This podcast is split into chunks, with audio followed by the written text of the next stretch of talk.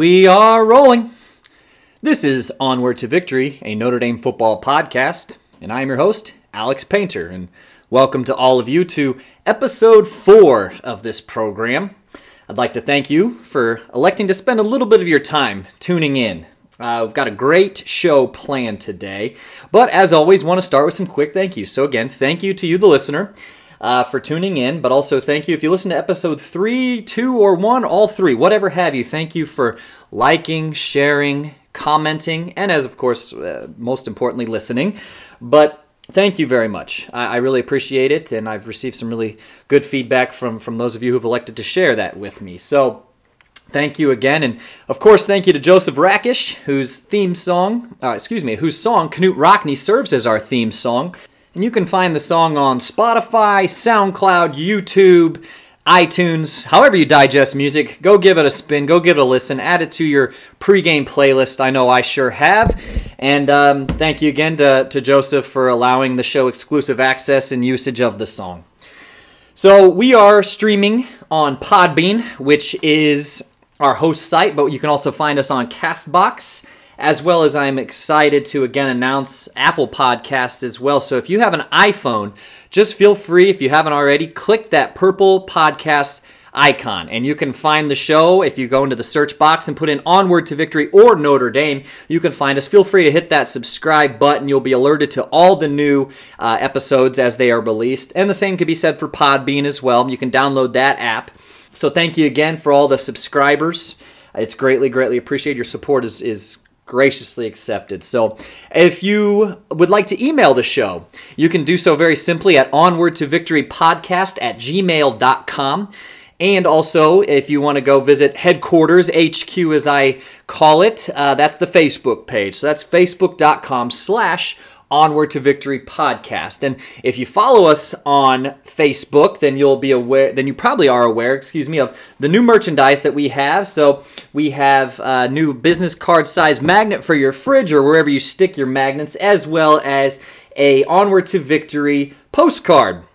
And so I'll be using those for giveaways eh, during future episodes. But if you'd like to support the show, please feel free to donate $5, $3, whatever you have, and I will be more than happy to send one of each directly to your house. Um, you know, I'll take care of the shipping and all of that. So the show actually, believe it or not, does cost money to put on, whether it be for, you know, newspaper subscriptions, books for research, as well as a host site, uh, Podbean, costs money as well. So any monetary support. I hate to ask for money, but it is so greatly appreciated. And so if you are interested, I put a PayPal link on the uh, Facebook page and don't hesitate to, like I said, whatever you have laying around $3, $5, all of it's going to help. All of it will go directly back into the show and for the greater good. So I'm really excited about this episode, and I want to make sure that it gets, uh, it reaches far and wide, I should say. But I'm also very excited about next episode too. So we'll talk about today's episode, but next episode will be our big season preview as the season kickoff against uh, the University of Louisville Cardinals uh, it gets closer and closer by the day, and that September 2nd date is looming large. So I want to make sure that I get as much audience participation for next episode as I can while also simultaneously spreading this episode. So we will be doing a giveaway similar to what we did for the first episode. And there will be an autographed Notre Dame football card, as well as one of the magnets and and uh, po- uh, postcards. But how to enter? Whereas the first the first episode had, if you share the episode, you would be automatically entered in to win the prize. This episode, if you simply send the show a Facebook message, uh, it could say anything, go Irish, or your prediction for the 2019 season, or any message that you would like actually read in the season preview episode. Feel free to send the show a message. You can go to the Facebook page and just click the blue send message, put anything you'd like. I'll read it on the next episode. So not only will you get to hear your name on the uh, episode, but you'll also be entered to win a prize. So please, by all means, and I'll be sharing what the prize is here soon. Please, by all means, send the show a message, correspond. I'll reply. I promise you, I'll reply. Um, and, and my thanks uh, already uh, wanted to send my thanks out to you for doing so. So, just to recap last episode, episode three, we talked about the instant classic 2012 game against Stanford, uh, which of course ended in that epic goal line stand. So that was a lot of fun to kind of relive, uh, kind of blow by blow for the most part. And then we also talked about the top five names you need to know heading into the 2019 season.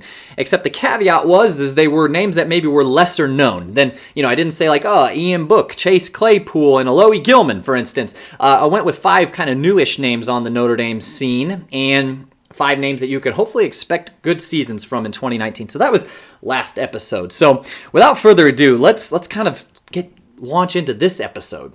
I hope I've covered everything that I've wanted to cover. I'm kind of going through the checklist here in my mind, but but uh, I think that's everything. So let's let's launch into our first bit of programming here. And actually, for this episode, our only bit of programming, we're going to take a very deep dive um, and into today's subject. And that is a subject that, as a listener of the show, you're probably a fan of Notre Dame football. So you are undoubtedly aware of the name George Gipp. Now, everyone knows George Gipp, but does everyone actually know George Gipp. And people are familiar with the legend of George Gipp in a multitude of ways, whether it was the 1940 movie Knute Rockne All American, where George Gipp was actually played pretty well by by future President Ronald Reagan, and of course Rockne was played by Pat O'Brien equally well. Uh, people are familiar with kind of the legend uh, surrounding him, but something that I, I just rewatched the movie here recently, the Knute Rockne All American movie, and George Gipp is kind of presented as this all American guy. And, you know, naturally, he was Notre Dame's first All American, not to spoil the end of the story here, but really, if you look at George Gipp, he was far from. And not to say he was a bad person, he was not a bad person, but he was just kind of cut from a different cloth. He marched to the beat of his own drum. And I think that I think it's a story that deserves a little bit more delving into. And and so I decided to do an episode about George Gipp. And so that's kind of where we're at right now. But I used two books mostly for sources. So the first one is The Gipper, written by Jack Cavanaugh in 2010 and it's called The Gipper George Gipp, Knute Rockne, and the Dramatic Rise of Notre Dame Football. So that's an excellent book if you're looking to, to kind of get some Gipp knowledge. Uh, it's, it's very uh, reader friendly. The chapters are chunked and kind of uh, shorter, and so they kind of flow uh, fairly well together. And then the other one was Shake Down the Thunder, The Rise of Notre Dame Football. Uh, written by Murray Sperber in the early 90s. So, again, I'm, I'm not doing this in order to kind of besmirch Gipp, not at all. Actually, quite the exact opposite. Um, I just noticed that in the movie, his his I don't know his personality is doesn't really match up. Even though it's played really well by Ronald Reagan, doesn't really match up with the real Gipp. And truthfully, I think the real Gipp is much more interesting, much more nuanced, and very misunderstood and misrepresented. So so without further ado, let's let's just jump right in here. So I give you George Gipp, the charming rogue, the life and times of Notre Dame's sensational yet enigmatic icon.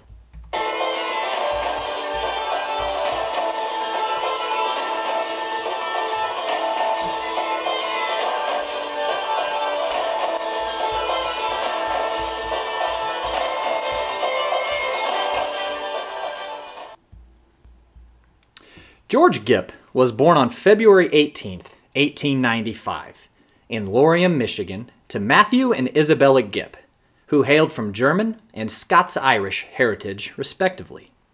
He was ultimately one of eight children. The year George was born, his hometown of Laurium was actually in the midst of a rebrand, having been known as Calumet, Michigan, for the town's first several decades.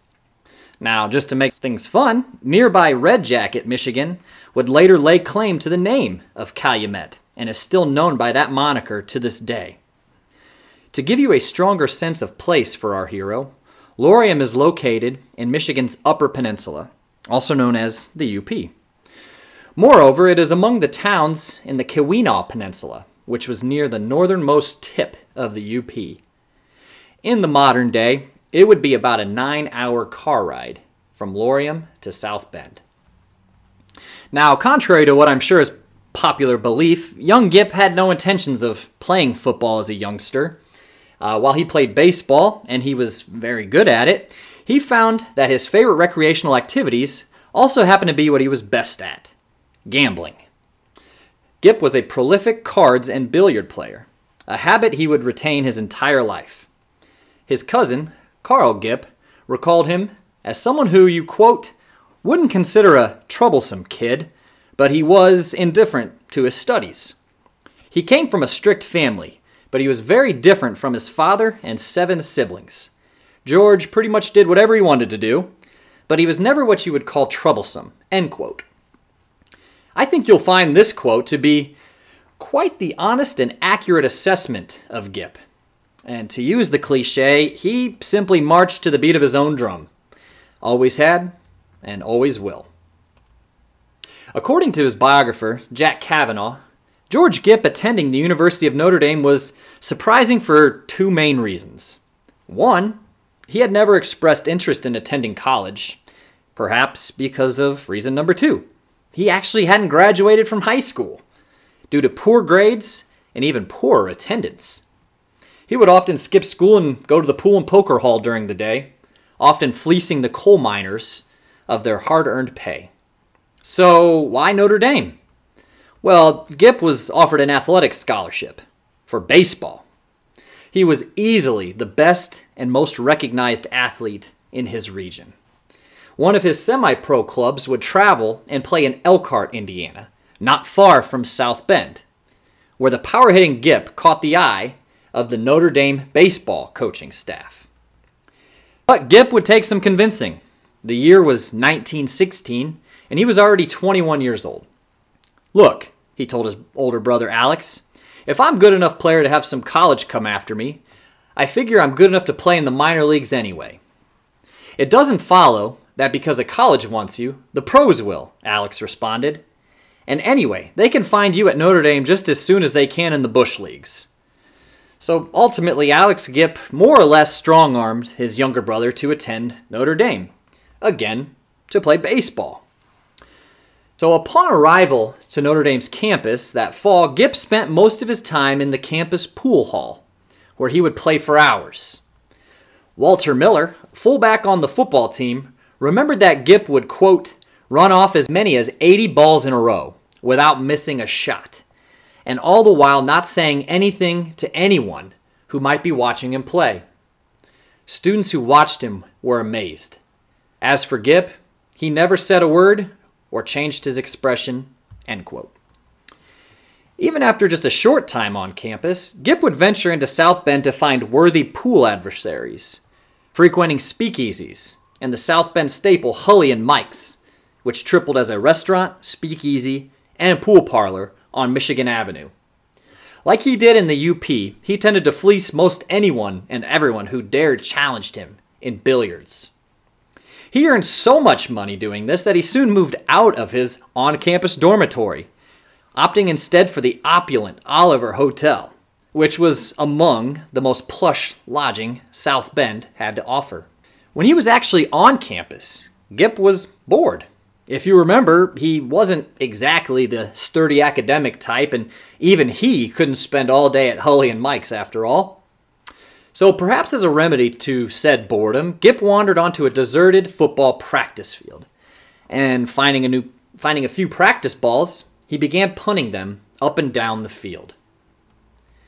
Simultaneously, a young Notre Dame assistant football coach just happened to be in the vicinity of the field, and he meandered a bit closer to assess the stranger who was trespassing. The stranger looked athletic, uh, over six feet and 175 pounds, the coach guessed. The assistant coach, a former Irish player himself, now splitting his time between coaching and teaching chemistry, was named Knute Rockne.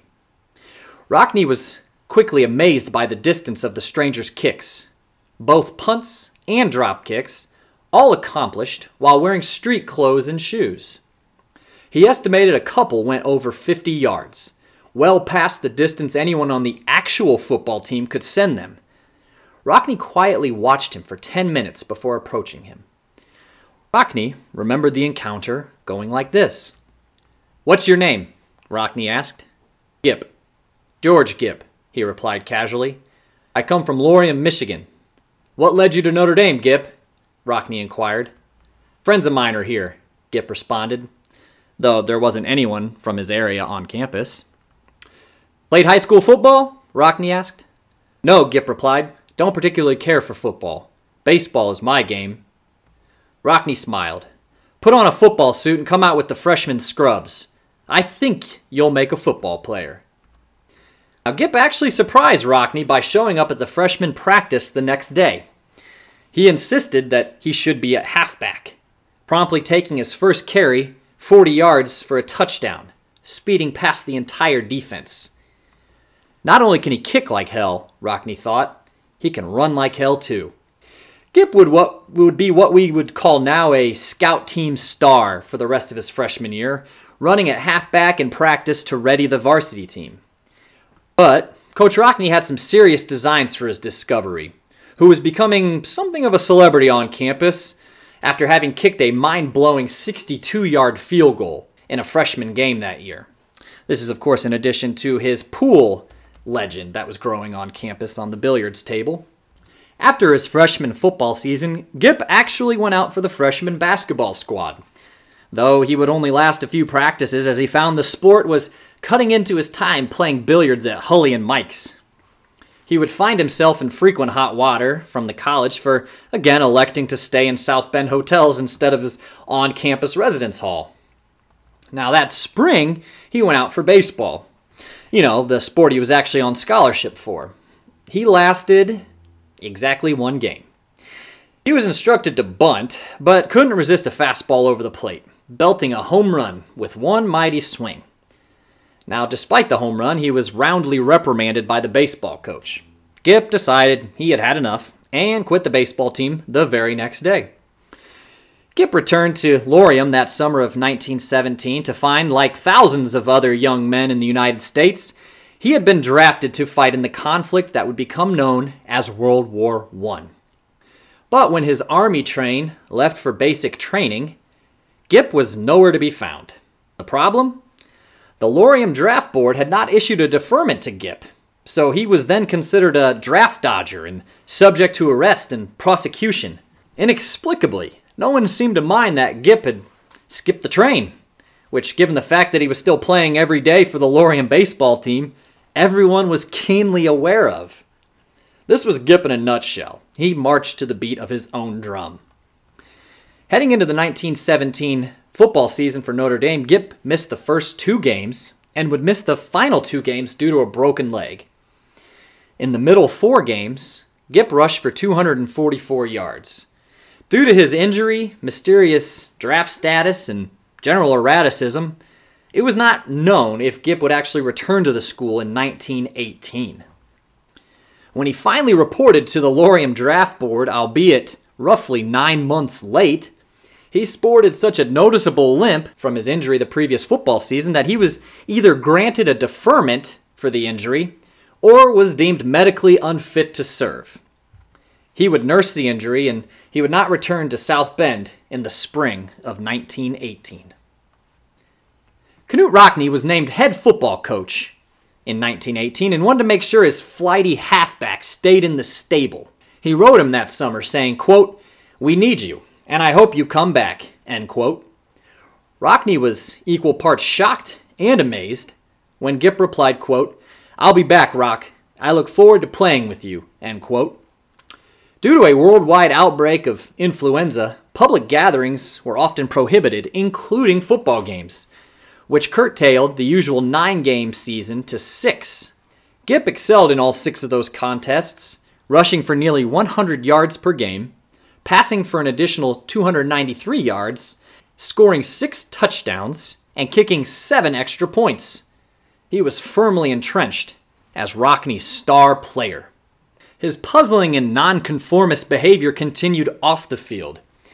In fact, if you were to look at Gipp's 1918 and 1919 report cards, there were no grades on it, not even any classes. Talk about a poor academic performance. But he was endearing as ever. Biographer Cavanaugh makes an exceptional attempt at pinning down the duality of George Gipp. Quote, despite his carefree and cavalier attitude at Notre Dame, Gipp never displayed any arrogance or hostility of the type often manifested by many latter day sports stars. Apart from the occasional outburst at a player who he felt had gone too far to rough him up. If anything, as a college football player, he was something of a charming rogue, liked and respected by his teammates and his opponents on the field, idolized by his fellow students and most of the faculty and staff at Notre Dame, and highly but grudgingly esteemed by Rockne despite his unconventional, even aggravating, off the field behavior. End quote. 1919 would prove to be Gipp's big breakout, nationally anyway. The team, then known as a multitude of names, including the Catholics, Rovers, Ramblers, in addition to the Fighting Irish, ran the table for a 9 0 record, and they were dominant, outscoring their opponents 229 to 47 that 1919 season. During which, Gipp was absolutely masterful, rushing for 729 yards, or a 6.9 per rush average, completing 57% of his passes for 727 yards, scoring seven touchdowns, kicking one field goal, and seven extra points. Did I mention he also intercepted three passes on defense? The 1919 squad were retroactively named co national champions. Now, despite his on field success, his school was growing increasingly sour on his complete disregard for the academic side of his college experience. Quote, Gipp rarely went to class, and he was in a different major every single year to take easy classes, end quote, one professor wrote. At this time, the new college president, Father James A. Burns, was looking to tighten the curriculum and establish Notre Dame as a rigorous academic institution. After all, Burns was the first Notre Dame president to hold an advanced degree. Anyways, he decided to make an example of the always absent George Gipp, and the football star was expelled from the school in early March of 1920. Naturally, and to the surprise of no one, the official reason was, quote, cutting too much class, according to one of Gipp's friends. Now, Gipp actually, not surprisingly, seemed to take the expulsion in stride, and he continued to reside downtown South Bend in the Oliver Hotel and spending a lot of time at Hullie and Mike's. So, despite his academic prowess, though, six major football schools reached out to him, offering him admission and spots on their squads, including Pop Warner of Pittsburgh, the University of Michigan, and football powerhouse, the United States Military Academy at West Point. Though Lord knows how George Gipp would have prospered in that environment. But his coach was not going to let him leave that easily. The competitor in Rockne began knocking on doors, starting a grassroots petition, which was endorsed by 80 prominent members of the South Bend community, asking Father Burns to reconsider the decision to expel Gipp. The petition requested that Father Burns and his associates, quote, give serious consideration to raising the band against Gipp. Increasingly, the letter continued, South Bend is taking pride in the splendid accomplishments of Notre Dame the most spectacular, of course, your victories upon the athletic field. Here, Gipp has been truly worthy of your university, end quote. Burns, feeling an incredible amount of pressure from his local boosters, eventually caved, and Gipp was reinstated in April of 1920. Though many schools angled at Gipp trying to convince him to leave Notre Dame all summer, Gipp was locked in for the 1920 football season. Who knows? Perhaps he would even attend a class or two. On the gridiron, the 1920 season started well for Notre Dame, with easy victories over Kalamazoo College and Western State, later known as Western Michigan University, 39 and 42 to 0 respectively. They dispatched their next two opponents, Nebraska and Valparaiso as well. The early matchup against Army was a game circled on the calendar every season and this year was no different. Gipp, who had starred in the first four games, planned on uh, really maximizing his fortunes for this one. Gipp collected $2,100 for the team's betting pool. Now, just for a little bit of context, $2,100 would buy you a brand new house in South Bend at that time. And the Army squad raised a similar amount, and all the funds were given to a local West Point shoemaker for a winner take all style purse. Now, at halftime of this game, the team was playing poorly and losing. Naturally, Rockne really laid into them and addressed the team regarding the scheme changes for the second half. And as he was doing so, he eyeballed his star halfback. In true Gipp style, looking fairly indifferent, leaned against the locker room wall smoking a cigarette. What about you, Gipp? Rockne barked. I don't suppose you have any interest in this game. Look, Rock, Gipp replied. I've got $400 of my own money bet on this game, and I'm not about to blow it. Needless to say, Gipp's second sensational second half carried the Irish to a 28 17 victory over the cadets of West Point, and Notre Dame took home the $4,200 purse. Gipp's dazzling 80 yard touchdown romp the following week was the play of the game during the team's 28 0 victory over Purdue. The following week, down 10 to 0 against Indiana University at the beginning of the fourth quarter, Gipp was sitting on the sidelines nursing what would be diagnosed as a dislocated shoulder, which he suffered in the second quarter. Early in the fourth, with Gipp on the sideline, the Irish drive stalled on the Indiana one yard line after two runs had been stuffed at the goal line. After that second attempt failed, Coach Rockne looked to his injured star on the bench, asking, George, can you put the ball in the end zone? I'll try, Rock, Gipp replied.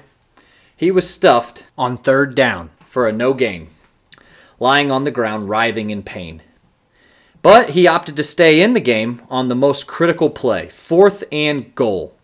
This time, Gipp was successful, bolting through the line for a touchdown. Unfortunately, he banged into the goalpost in the process, which, if you were to remember, goalposts actually used to be situated in the front of the end zone as opposed to the back Unfortunately for Gipp, once he banged into the goalpost, he actually broke his collarbone. Somehow, he managed to kick the extra point in what I can only imagine to be excruciating pain. And the cough he had developed that week certainly wasn't helping matters either. Perhaps inspired by the gutsiness of their star player, the Irish rallied for a 13 to 10 victory, running their record to a perfect 7 0. But Gipp's cough persisted throughout the next week, prompting him to stay in bed for most of it. Rockne came and visited him in his dormitory room. Are you sure you're okay? Rockne asked. If you're not, I won't use you. He was talking about the upcoming game against Northwestern. I'm not great, Rock, but I'm okay, Gipp replied with a weak smile. If I don't feel Jake, I won't play. Jake, of course, meant okay in that time. Though he may not have known it at that moment, George Gipp was dying. His dislocated shoulder ached, as did his broken collarbone. His cough remained persistent, and his temperature rose to 102 degrees. But he jumped on the train anyways to Evanston, Illinois, where the Irish were to play the Northwestern Wildcats on November 20th. The Notre Dame Chicago alumni group even organized a George Gipp Day for the star, though his condition, he was surely going to be sidelined. By halftime, Gipp still hadn't entered the game and was sitting on the bench with a heavy parka on, an attempt to keep the rain off of him. The Irish were winning 14 to 0, mostly with their second stringers in. Soon, the crowd's restlessness for the star grew. We want Gipp. We want Gipp, they chanted. Even with the visiting Irish up by two touchdowns, the clamoring grew louder. We want Gipp. We want Gipp. Gipp slowly stood up from his perch on the bench, quietly acknowledged the crowd, and walked over and asked Rockne if he could go in. Rockne shook his head no. But Gipp asked again. Rockne relented. All right, George, but remember, don't run with the ball. The crowd erupted as Gipp limped into the huddle. Now, keep in mind Gipp's physical well being at this point. In fact, before the game, he found that he couldn't even raise either arm without excruciating pain. But Gipp somehow completed five of six passes for 129 yards and two touchdowns, including one pass that traveled 40 yards in the air. Imagine that. Gipp was deemed a hero on his, on his own George Gipp Day at Northwestern University. And once he returned to campus, he quickly retreated back to his dormitory at Sorin Hall. About a week later, Gipp was at a banquet in South Bend to celebrate another undefeated football season. His friend, Hunk Anderson, noticed Gipp hadn't touched his dinner. Are you all right, George? Anderson asked. I feel awful, Hunk, Gipp replied. My throat feels like it's on fire, and I think I have a fever. Anderson put his hand on Gipp's forehead. George, he said, you're hotter than hell. You better tell Rock right away. Rockne quickly arranged transport for Gipp to get to nearby St. Joseph Hospital. Don't worry, Rock. I'm going to be okay, Gipp said. I'm sure you will, George. I'm sure you will. Rockne replied, perhaps knowing the severity of his star player's health. Now, this is, of course, a deviation from the popular myth that Gipp was hospitalized after having to sleep outside since the residence halls were locked and he stayed out past curfew. Gipp was diagnosed with tonsillitis and strep throat. Though both easily treated now, antibiotics and penicillin were not available nor developed in 1920, and these conditions were both considered deadly. When he was admitted to the hospital, his fever ran at 104 degrees. Now, he would temporarily rally, mostly heartened by the news that he had been named to Walter Camp's All American First Team. And he was the first football player from Notre Dame to hold that distinction. Now, during the day, Walter Camp was a legend in the sport of football and his All American team was the most prestigious. This is before the Heisman, mind you, the most prestigious individual award that any college football player could hold. Unfortunately, Gipp's condition would worsen into December. On December 7th, calls to campus went out for blood donors. Nearly 150 of his fellow students turned out to donate blood for their stricken hero. Unfortunately, his condition continued to worsen. Hunk Anderson and Gipp's mother Isabella visited him on December 11th. Gipp looked to have lost nearly 40 pounds in a couple short weeks. With what little strength he had, he pulled his friend's ear close, barely registering a whisper, saying, Hunk, I don't think I'm going to make it, but thanks for everything. On December 14th, 1920, early in the morning hours, George Gipp died. Notre Dame's first All American was only 25 years old. Remarkably, he was only 24 days removed from his final college football game. Over at the Oliver Hotel, a prearranged plan was executed. Hotel staff turned off the master switch three times to alert the inhabitants that the hotel's most famous resident had passed away.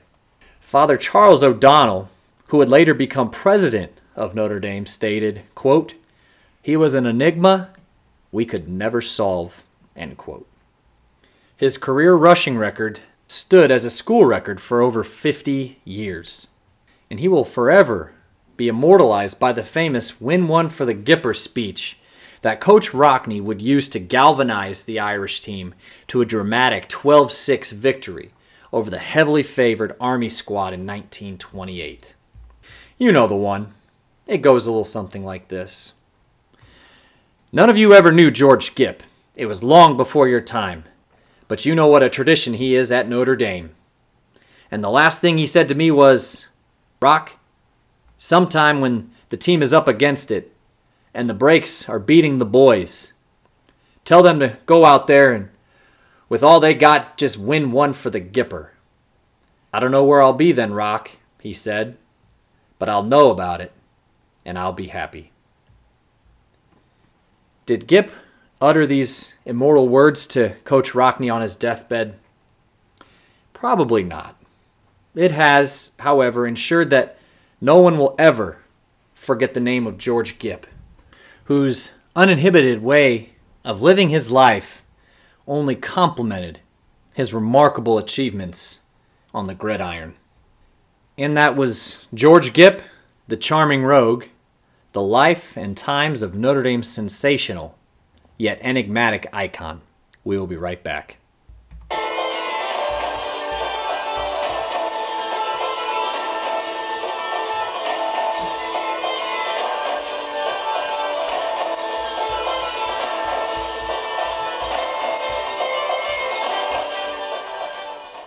All right, and welcome back. And I really, really hope that that was enjoyed. Uh, it was a great time for me to be able to kind of do a little bit of digging. Uh, as I mentioned um, many times, Cavanaugh's book, just titled The Gipper, um, is a fantastic read. If you're just trying to acclimate yourself with the character of Gipp, and like I said, it reads very easily, but I really, really enjoy reading about George Gipp. And there's a couple things that I just really find striking. And number one is his relationship with uh, Knute Rockne, because I feel as though that is so relatable to so many of us about other relationships we have. It might not even be a, a player coach relationship, but Rockne and, and Gipper almost resembled father son relationship in, in many respects, where Gipper used to just irritate the living you know what out of Coach Rockne. But Coach Rockne was always so concerned for his well being, and in return, Gipp, despite being again kind of a freelancer, uh, free spirit, he was always so respectful of Rockne and would you know when Rockne, when some of his former players kind of talk about how uh, they would run through a wall for for the coach. I think Gipp if he were to have lived and been interviewed about it later, he would have been among those. And think again of that Indiana game. You know, the score's 10 to 0, and you have an extremely hobbled George Gipp on the on the bench, um, you know, injured with his uh, with his shoulder. And what does he do um, when he is asked by Coach Rockne to to try to punch that ball in from one yard out? He pops up without hesitation, and the mutual respect that Rockne and Gipp had for one another, despite being clearly different. Um, you know, they were similar in a lot of ways, but they were clearly different individuals. Their dynamic is just so, so interesting.